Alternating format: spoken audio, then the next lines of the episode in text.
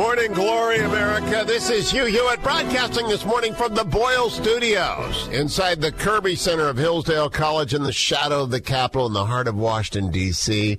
In the studio provided by Vince Benedetto, the Bold Gold Media Group, and the Bold Gold Broadcast and Media Foundation, talking with none other than Dr. Larry Arnn the president of Hillsdale College, which oversees this august uh, Kirby Center and this wonderful studio. Dr. Larry Arnn, good morning. Happy commencement to you. Oh yeah, it was great. We had a great day. And you know, I was distracted by that. I expected you to keep the country in order while I was away. And then, unfortunately, I was giving a commencement address as well at Colorado Christian University, and everything. You know, we both leave town. Everything went to hell for a week. But we're getting back that. I want to come back to that. But first, I must inform you. I got to tell the audience we're doing a special thing this week, a Hillsdale Dialogue today, which is not about the Declaration of Independence, but about current events, and a Hillsdale Dialogue tomorrow, which gets us back onto the Declaration because it's important that we proceed with that. So we're doing a back to back with Dr. Larry Arnn, two Dr. Larry Arnn, two Hillsdale Dialogues. This week, always devoted, this hour, always devoted to Dr. Arnn or one of his colleagues from Hillsdale College on a matter of great and lasting import, and this week was. But I have to clue you in on a little joke of the morning. Representative Mike Gallagher joined me earlier, Princeton man, Georgetown PhD, Marine, combat Marine.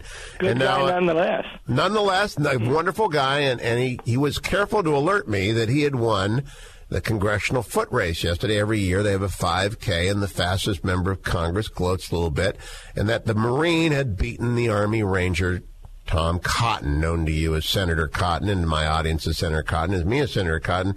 But of course, I immediately texted that to the senator that I, I understood he had been defeated.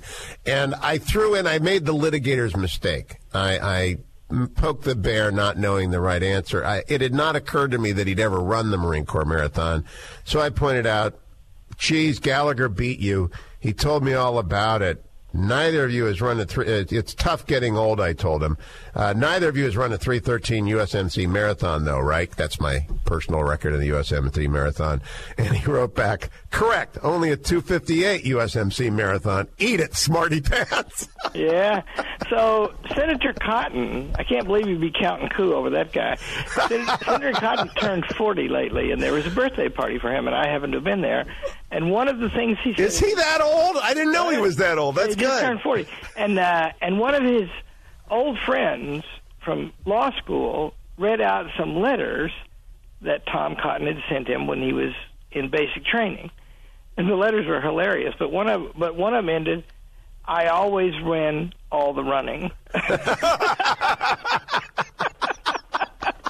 well, this is you know I got to I got to put some markers on the board for that he can shoot for when he's sixty because uh, you're right. Don't count coup on Tom Cotton. That's not a good idea. All right, let's get let's get down to work. Uh, as you note, uh, who was your commencement speaker this year? You keep trying to top yourself. You got to give up at some point. Well, this year, this year we had a poet, and uh, he was really good. His name is Anthony Esolen, and he's Oh. from Thomas More College. He just left Pro- Providence College, where diversity forces made his life miserable. And his offense was this he claimed that the real way to get diversity was to read old great books because then you could not only go to different places and encounter different ideas in different languages, you could even go to different times. And so that's a bad thing to say. Oh, that's a horrible sin. That's very You know- culturally appropriative. You know, I've I've said things like that myself, but let me hereby withdraw them all. on the record, it is noted. Uh, you know, yesterday we had in this wonderful uh, uh, Hoyle studio uh, at, at Kirby. Uh, the remarkable Ben Sasse, senator from Nebraska, who has written a book, The Vanishing American Adult, which is about the glories of hard work and reading and lassitudinous elongation of adolescence, which is so disastrous for young people. And he said the same thing about reading. So I wonder if he's employable anymore. yeah, that guy, he's he's he's finished now. All right, let's get to work. Uh, the cover of Time magazine is perfect for us to launch from. It shows a White House that is half a Kremlin. It shows a White House half painted red with the Kremlin onion domes behind it. And of course, this is the perfect MSM summation of the perfect MSM meltdown. But the appointment of Robert Mueller has undercut them completely. What do you make of the week that was? Well, it's uh, disastrous uh, in in every way. It, uh, I mean, first of all, you know, you're you're what this is supposed to prove is that Donald Trump colluded with Vladimir Putin to win the presidency of the United States and defeat Hillary Clinton. So, first of all, that's what's at stake, right? And then Trump's recent evils, which we should talk about each one of them, is that he uh, uh, fired James Comey, having tried to wave him off an investigation of Michael Flynn, who did apparently have some dealings with the Russians, although when I say apparently, one thing about this is it's really hard to know facts at this stage. Then and then he uh, he uh, revealed intelligence to Russian diplomats in the Oval Office just this week. So those are his sins. Best list I can make of them this morning. And you start with the first premise, right? Vladimir Putin was apparently afraid of Hillary Clinton. And so he preferred Donald Trump.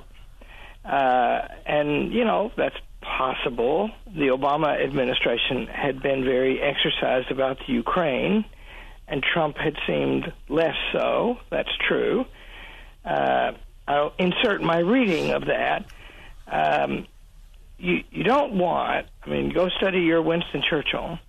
Uh, Winston Churchill tried to save Poland from Soviet Russia after Pol- after Britain had gone into the war on the cause of Germany invading Poland. But the transcripts exist of his long conversations with the Poles and he did not ever save them. And but the transcripts say whatever else happens here, over there where you are, you are going to have to be friendly with the bear. And the Ukraine is farther that way than Poland is. So then he said, you know, once the uh, the man who succeeded uh, uh, Sikorski, who was killed in a suspicious plane crash, the leader of the Free Poles, uh, and I can't say that man's name, uh, begins with an M-Y. Anyway, he he said to Churchill, but the United States and Britain have armies in the field in in in right now. Can't you do something? And Churchill replied, "It is sheer lunacy to say that's a quote that we would go to war with the Soviet Union there."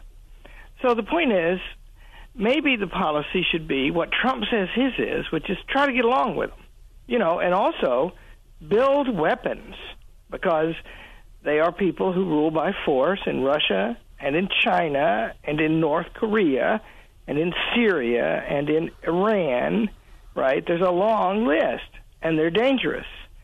And so we're building up the military. Anyway, the point is this these recent things, firing of Comey and trying to wave him off an investigation, and now a special counsel and so we know what those are like, right? It's going to go on for a long time, and there's going to be leaks, and there's going to be posturing of all kinds, and that means that this is going to be in the news for the next years. And uh, that's too bad because there's an exciting agenda being proposed in Washington. Now, I will say, by the way, if if there's you know if if the Soviet Union, if Russia, if Trump made a deal with Putin to hack into the Democratic Party's computers and and to sway the election, that should be found out. But there is a way under the Constitution to investigate things like that, and you know, and that way is underway. There's a congressional investigation of all that right now, and they can subpoena and uh, there's a reason why it's better located, in my opinion, there than the special counsel. But you, you're a lawyer. It sounds like you approve of the special counsel. I, I, I approve of this special counsel. Now, I know the regs. It's not an independent counsel under the independent counsel statute. I agreed with Scalia that was unconstitutional, but but that's been allowed to fade. A special prosecutor, a special counsel, can be appointed and directed by the deputy attorney general, who's in this case the attorney general, because Jeff Sessions is recused, and has to answer to the deputy attorney general and can be required by the deputy attorney general to uh, reply to inquiries about the course of it. But I'm happy about this, and uh, we'll talk about this after the break. I was very afraid of it if we ended up with a Lawrence Walsh, uh, a man who would wander for years down endless mm, hallways of mirrors. But Robert Mueller is a very serious fellow. And I believe that since I do not believe there is collusion, that it will wrap up rather quickly. In fact, I'll leave you with this thought during the break. Reuters today broke a big story about 18 contacts between Team Trump during the campaign and Russian officials, and they're buried in the story. Quote, the people who described the contacts to Reuters said they had seen no evidence of wrongdoing or collusion between the campaign and Russia in the communications reviewed so far. So if there's no there there, I'm happy to have Robert Mueller declare it. Stay tuned, America. It's the Hugh Hewitt Show. Welcome back, America. It's Hugh Hewitt. Dr. Larry Arnn is joining me for a special edition of the Hillsdale Dialogue. He'll be back tomorrow when we return to the Declaration of, of Independence series as is timely and appropriate.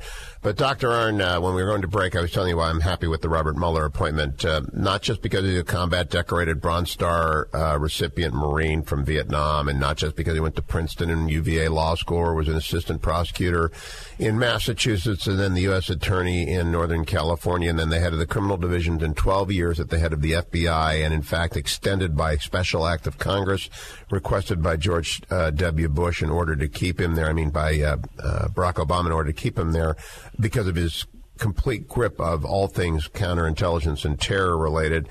He's a, a, man of great integrity, and I think he will get to the bottom quickly as opposed to. I was afraid of someone who would wander around in the wilderness. Today, Reuters reports that there are 18 contacts between Team Trump in the campaign between April and November. And I asked people to think of how many phone calls and emails they sent between April and November of last year. You and I probably sent tens of thousands. The campaign probably sent millions. Mm. Uh, and the people who reviewed that said, quote, the people who described the context, Reuters said they had seen no evidence of wrongdoing or collusion between the campaign and Russia in the communications reviewed so far. And so I am I'm quite encouraged that it's Mueller, and I think the president is wrong to react as he did this morning with two tweets. He said, number one, 43 minutes ago, with all of the illegal acts that took place in the Clinton campaign and Obama administration, there was never a special counsel appointed, exclamation point. That's completely true. And then he went on to say, this is the single greatest witch hunt of a politician in American history, exclamation point. I don't think he serves his cause that way. If I were him, I would applaud the appointment of Mueller and move on. What do you think? Uh, well, he's not going to get to move on. First of all, I don't come on the Hugh Hewitt show for therapy, but I feel better after what you just said. Ah, good, um, good. And um, I'm sending a bill. yeah, it's not. Uh, yeah, send me a bill. Yeah, lawyers giving therapy now too. Good grief. Um, so it, it's you know I I hope what you say is true, and I don't have anything against uh, the the special counsel. It's the second one appointed in history, and the last one was John Danforth from Missouri, a good guy, right? And uh, these things have not, in general, led to satisfaction. Is my point, and they go on for a long time. And you know Lawrence Walsh, and who was that guy? Patrick somebody or Patrick Fitzgerald, who, yeah. who, went crazy on Scooter Libby. Yep. Yeah, that you know, and Scooter Libby is good grief. I mean, uh, good man, American patriot. Yeah, and and you know, one of the most taciturn, non-controversial public servants ever born. You know, and he's supposed to said a bunch of bad stuff to journalists or whatever he did. And well, he he did not, in fact, leak Valerie Plame's name. The guy who did, Richard Armitage, walked away from the car crash, and they knew it all along, and no one stopped the craziness. But I don't think Mueller will put up with that kind of nonsense. Well, that's so important. And see, uh, it's worth saying first. First of all, it's worth it's worth saying something about this intelligence stuff, right? The the president of the United States is the chief classifier of information, and I can show you uh, the, the most secret intelligence source in human history. Probably is the Enigma uh, machine yep. that, that, that, that cha- helped to change the Second World War. Churchill kept the key to the box that that stuff was in on his person at all times, by his bed at night, right? And he didn't let anybody hear about that. But in July of 1941, he sent a, a memo to Joe Stalin, then in league with Hitler in, in, in the regime of communism hated by Churchill, and said, We have intelligence that Hitler is getting ready to attack you. Right? Things like that are very common, and even that's a very famous episode. Stalin ignored that, got creamed for a while, but later remembered it with favor in a way that helped change history. So the president of the United States can say if if it were true that a classification board of some kind in the intelligence community or anywhere else could could limit what the president of the United States says to outsiders, they would be controlling the foreign policy of the United States, and that's wrong. Then James Comey is a policeman, right? He's a, he's the senior federal policeman. He's the distinguished policeman, but he's still a policeman. And if the elected executive of the country can't fire a policeman, then you have a police state. I will be right back, America. Don't go anywhere. Dr. Larry Arnn, president of Hillsdale College, returns all things Hillsdale available at hillsdale.edu. All of the Hillsdale dialogues available at hughforhillsdale.com. Welcome back, America. To Hewitt from the Kirby Center, Hillsdale College's fantastic facility in Washington, D.C., where many of the Hillsdale College students come and spend some time. Uh, hillsdale.edu for all things Hillsdale. Dr. Arnn is my guest. We're talking tomorrow about the Declaration of Independence in the regular Hillsdale dialogue. Today we are talking, though, about the events of this most unruly week for President Trump. Uh, Dr. Arnn, if I can read you from Eli Lake's column this morning, three paragraphs. They're a little bit long, but they set the set the context for the special counsel appointment. This may end up offering Michael Flynn, whom President Trump has defended publicly since firing him, a chance for redemption. So far, much is unclear, not only whether Flynn is innocent or guilty, but even what law he might have broken. In interviews this week and in congressional testimony last week, the former Deputy Attorney General Sally Yates would not say what crime Flynn is alleged to have committed. This did not stop her, however, from describing in ominous tones the nature of his intercepted conversations last December with Russia's ambassador when he was the incoming national security advisor.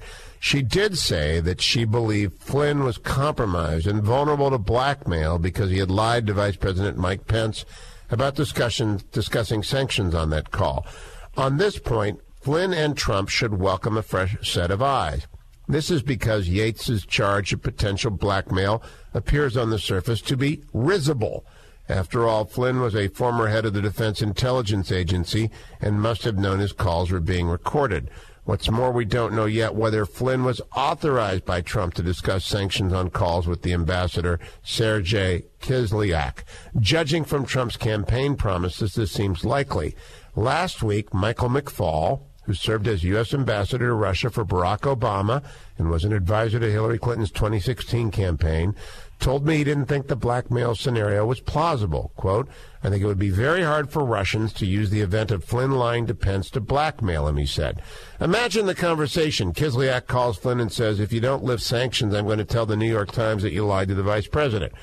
McFaul added, that doesn't seem plausible to me. It makes me wonder if there are more plausible scenarios based on other evidence that those testifying know but didn't share.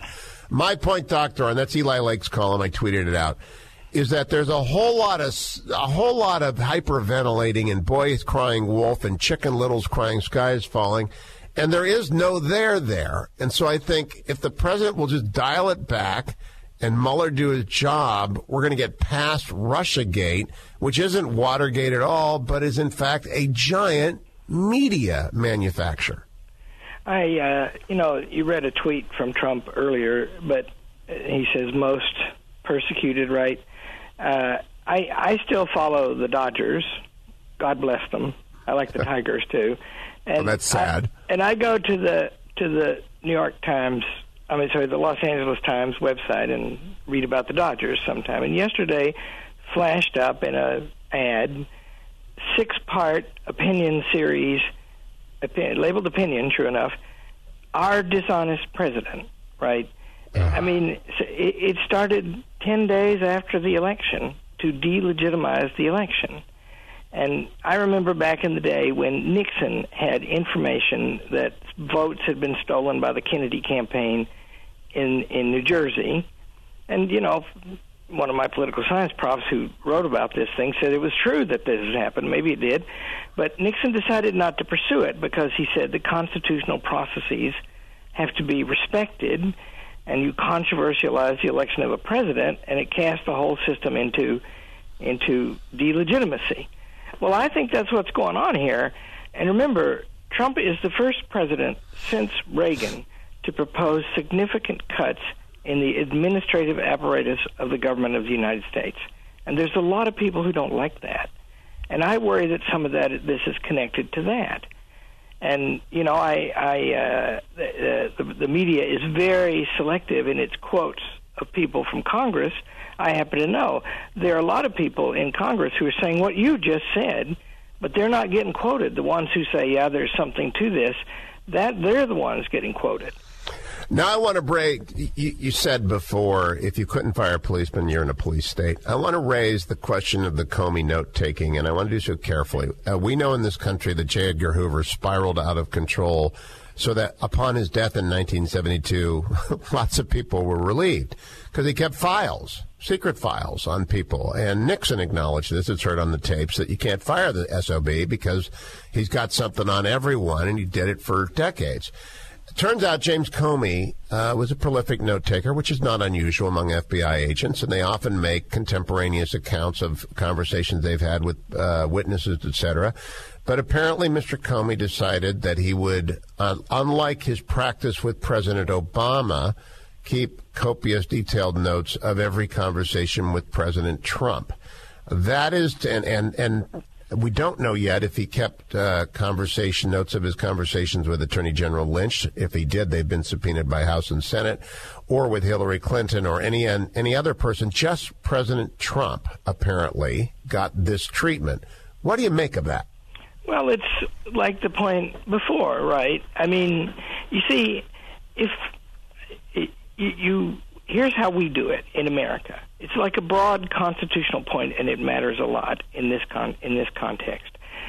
You you elect a person to fulfill the office of the unified or unitary executive, all executive power, right?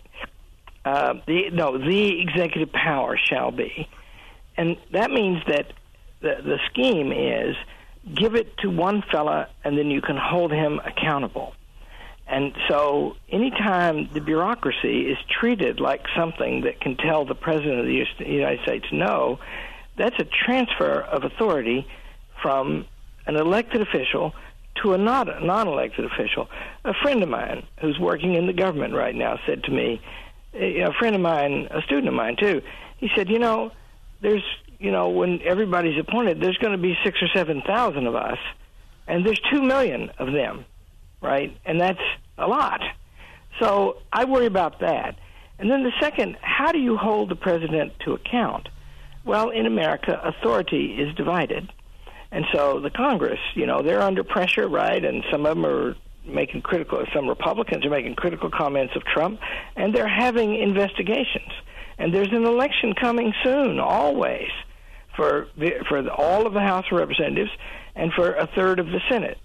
So they and see how, how does the impeachment process work? Because in the end, if you want to prosecute a president, there's only one way. And if you if you like uh, poor Ken Starr, a fine man, set up to prosecute Bill Clinton, and what we found out was you just can't do that from an office like that. Whereas the way you do do it is the House of Representatives, a bunch of elected officials, bring charges that are tried before the Senate a bunch of other elected officials.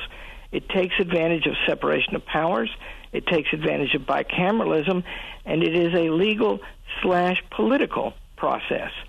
If you set up a merely legal process to prosecute the president, then of course whoever's in charge of that process gains control of the president, like you said about J. Edgar Hoover.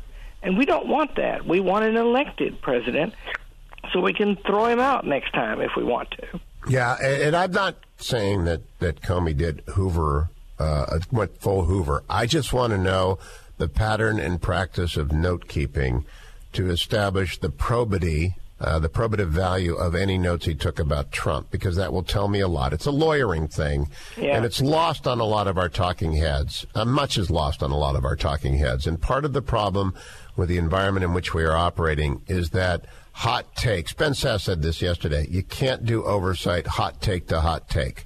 Uh, he had spent uh, most of Monday or Tuesday in a SCIF, sensitive compartment and information facility on the Senate side, trying to figure out what to ask for from Comey because he has to do this very carefully. He's a responsible individual. But so many people say such irresponsible things on television. It's a frenzy. I've compared it to if someone watched all nine seasons of 24 back to back to back to back to back, then they would be qualified to go on cable television because then they'd be appropriately frenzied. That's right, and you know it's a ratings thing, but it's it's more than that, right? There's a, it, you know, R- Ross Douthat and uh, uh, who I know and who's a good guy, right? A very smart Yes, guy, conservative smart guy. guy. He writes in the New York Times that they should use the 25th Amendment to the Constitution, which lets a majority of the cabinet vote that the president is unqualified, and then some extra majority in the in the Senate, I think, or maybe it's both houses, to to throw the guy out, right? And that's based on what? That's based on he doesn't like Trump, and a lot of sources he has says that the White House is a zoo. Well, you know, I don't know whether it's a zoo or not. I've been there; it didn't look like a zoo to me, and I know some people who work there, and they don't report that. But never mind, the Twenty Fifth Amendment wasn't designed for that, right? It's designed in case he becomes incompetent, right? Oh, incapacitated. That's yes. right. Uh, Woodrow Wilson's stroke. That's right. And you know, D- Dwight Eisenhower, there was a he had heart problems, right? And the question was, is he really able to do the job? There's a way to figure that out now, and that's going to be turned now in a partisan situation. And see, what are we really fighting about here? Um, aren't we fighting uh, one thing that's at stake here, and it's all over the press. The congressmen say it all the time. There's an ambitious legislative agenda, and that's like making sausage, right? Trump wants tax cuts. I do. Trump wants a, a border wall. I do. Trump wants uh, a responsible immigration policy. I do. Trump wants tariffs, maybe. Uh, I probably don't go along with him on all of that, right? But there's a whole, and he Trump wants to look at his executive orders. You know, he's issued an executive order that if they pass a new regulation, they have to repeal too. Yeah, I hold think it right the there. right direction. We want that agenda, and we'll come back and talk about that. By the way, breaking news. Apparently, Roger Ailes has died. There's a statement from his widow at Drudge. I'll be back with an update on Roger Ailes and more, and more Dr. Arnn when we return to the Hugh Hewitt Show. Welcome back, America. It's Hugh Hewitt from the Boyle Studios in the Kirby Center at Hillsdale College. All things Hillsdale available at hillsdale.edu. Wrapping up today's special edition of the Hillsdale Dialogue. I'll be back with Dr. Arnn tomorrow at our regular slot, talking about the Declaration of Independence. Dr. Arnn, I want to pause here. Um, it has been confirmed that former Fox News chairman and CEO Roger Ailes has died. He is a son of Warren, Ohio. I met him exactly once for about 15 seconds at the RNC this past summer. Uh, so, and I've never had a serious conversation with him.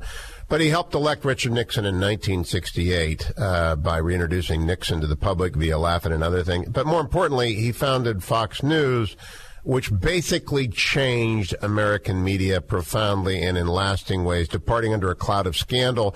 What are your thoughts on the man, though? Well, I I don't know the man. I uh, don't think I ever even met him. I uh, but I know a lot of people who know him, and I understand. I, I know that he's a very skillful, even an inspiring man. I know he did really good service for Reagan, and with Fox News, he sensed something in the country and uh, you know Fox News is still on the top of cable news, and uh, it, a lot of people were just tired of being lectured to by the big three, and he's the one who broke that up.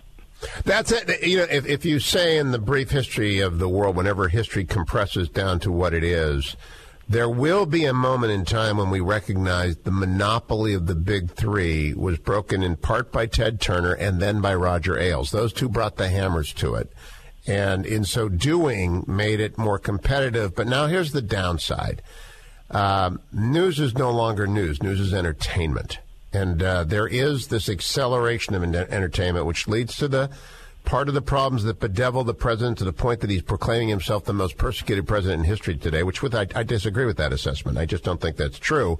Uh, for one thing, he's only been in office for four months. Uh, stick around and have Nixon's career and be followed by the by the baying hounds since 1950 or whenever he discovered his, and you might get close. But but what about what's happened to quote news, Doctor Arnn? Well, it you know, first of all, it uh, you know, there's a it's a very divided country, and it's, in my opinion, divided all, along the lines of of uh, highly educated people and not so highly educated people.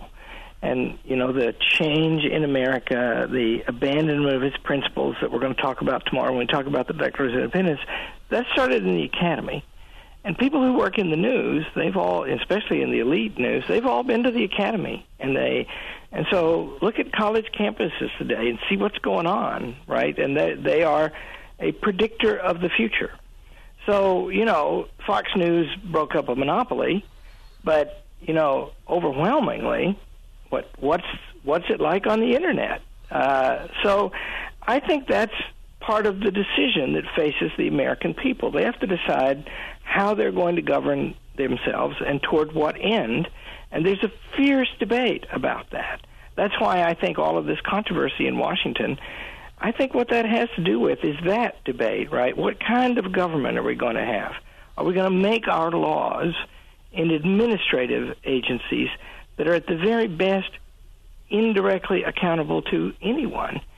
And or are we going to go back to making them in a Congress that's elected and it can change as public opinion changes? So that's what I think all this is about, and I think Roger Ailes wait, waded into the middle of that. And uh, and uh, although tomorrow we'll be back and we'll talk a little bit about it at the beginning of the hour, the president is prepping to leave on a trip that is to Saudi Arabia, Israel, and the Vatican. I spoke with Paul Kengor earlier, author of a new book, A Pope and a President. Very good book, by the way, about uh, John Paul II and Ronald Reagan. Interesting choice of places to begin a trip beyond significant, I think, for this president at this moment. Dr. Arnn, your thoughts? Well, those countries are friendly among the Arab countries, and you know he's trying to make allies and trying to strengthen the alliances. And God bless him on his journey because there's and a he's lot going of problems to, in that world. He's going to the home of the three great religions. Right, he's going. To, he can't go to Mecca because he's not a Muslim, and you're not allowed to go to Mecca if you're not a Muslim. He's going to Jerusalem, the home of the temple, and he's going to to the Vatican. Uh, interesting, and I think very thoughtful symbolism. Someone was thinking when they put this together. You know, they do a lot of thinking, right? I mean, it, it, it all this uh, talk that it's all scattergun and stuff. I mean, if you match up what Trump ran for office on and what he's spending his time doing, they match up rather nicely. And uh, so I, I, I do think that uh, Trump has a has a plan and an idea, and I think it's heavily resisted. And only history will tell us how skillful he is at meeting that resistance. Yeah, because right now it, it looks to me like he's he steps on his own momentum so often that it, it it grieves me that he does not stay in the lanes that advance it. But you just noted maybe I'm wrong about that, like I was wrong about his chances for election. Yeah, I uh, I uh, on your show I did most of the talking that I did about the campaign on your show when you dragged me into trouble as part of your profession. so, so I, I, I, you know, at first, I, you know, I would confidently assert on your show he can't be elected president. Nobody like him ever was. But I began to learn that you should watch more carefully before you talk. Before we predict. And we'll predict more on the next Hugh Hewitt Show America. Thank you for listening. I'll be back tomorrow from the Hillsdale College Kirby Center. Everything available at hughhewitt.com, hillsdale.edu, and on Twitter at Hugh Hewitt. Thank you.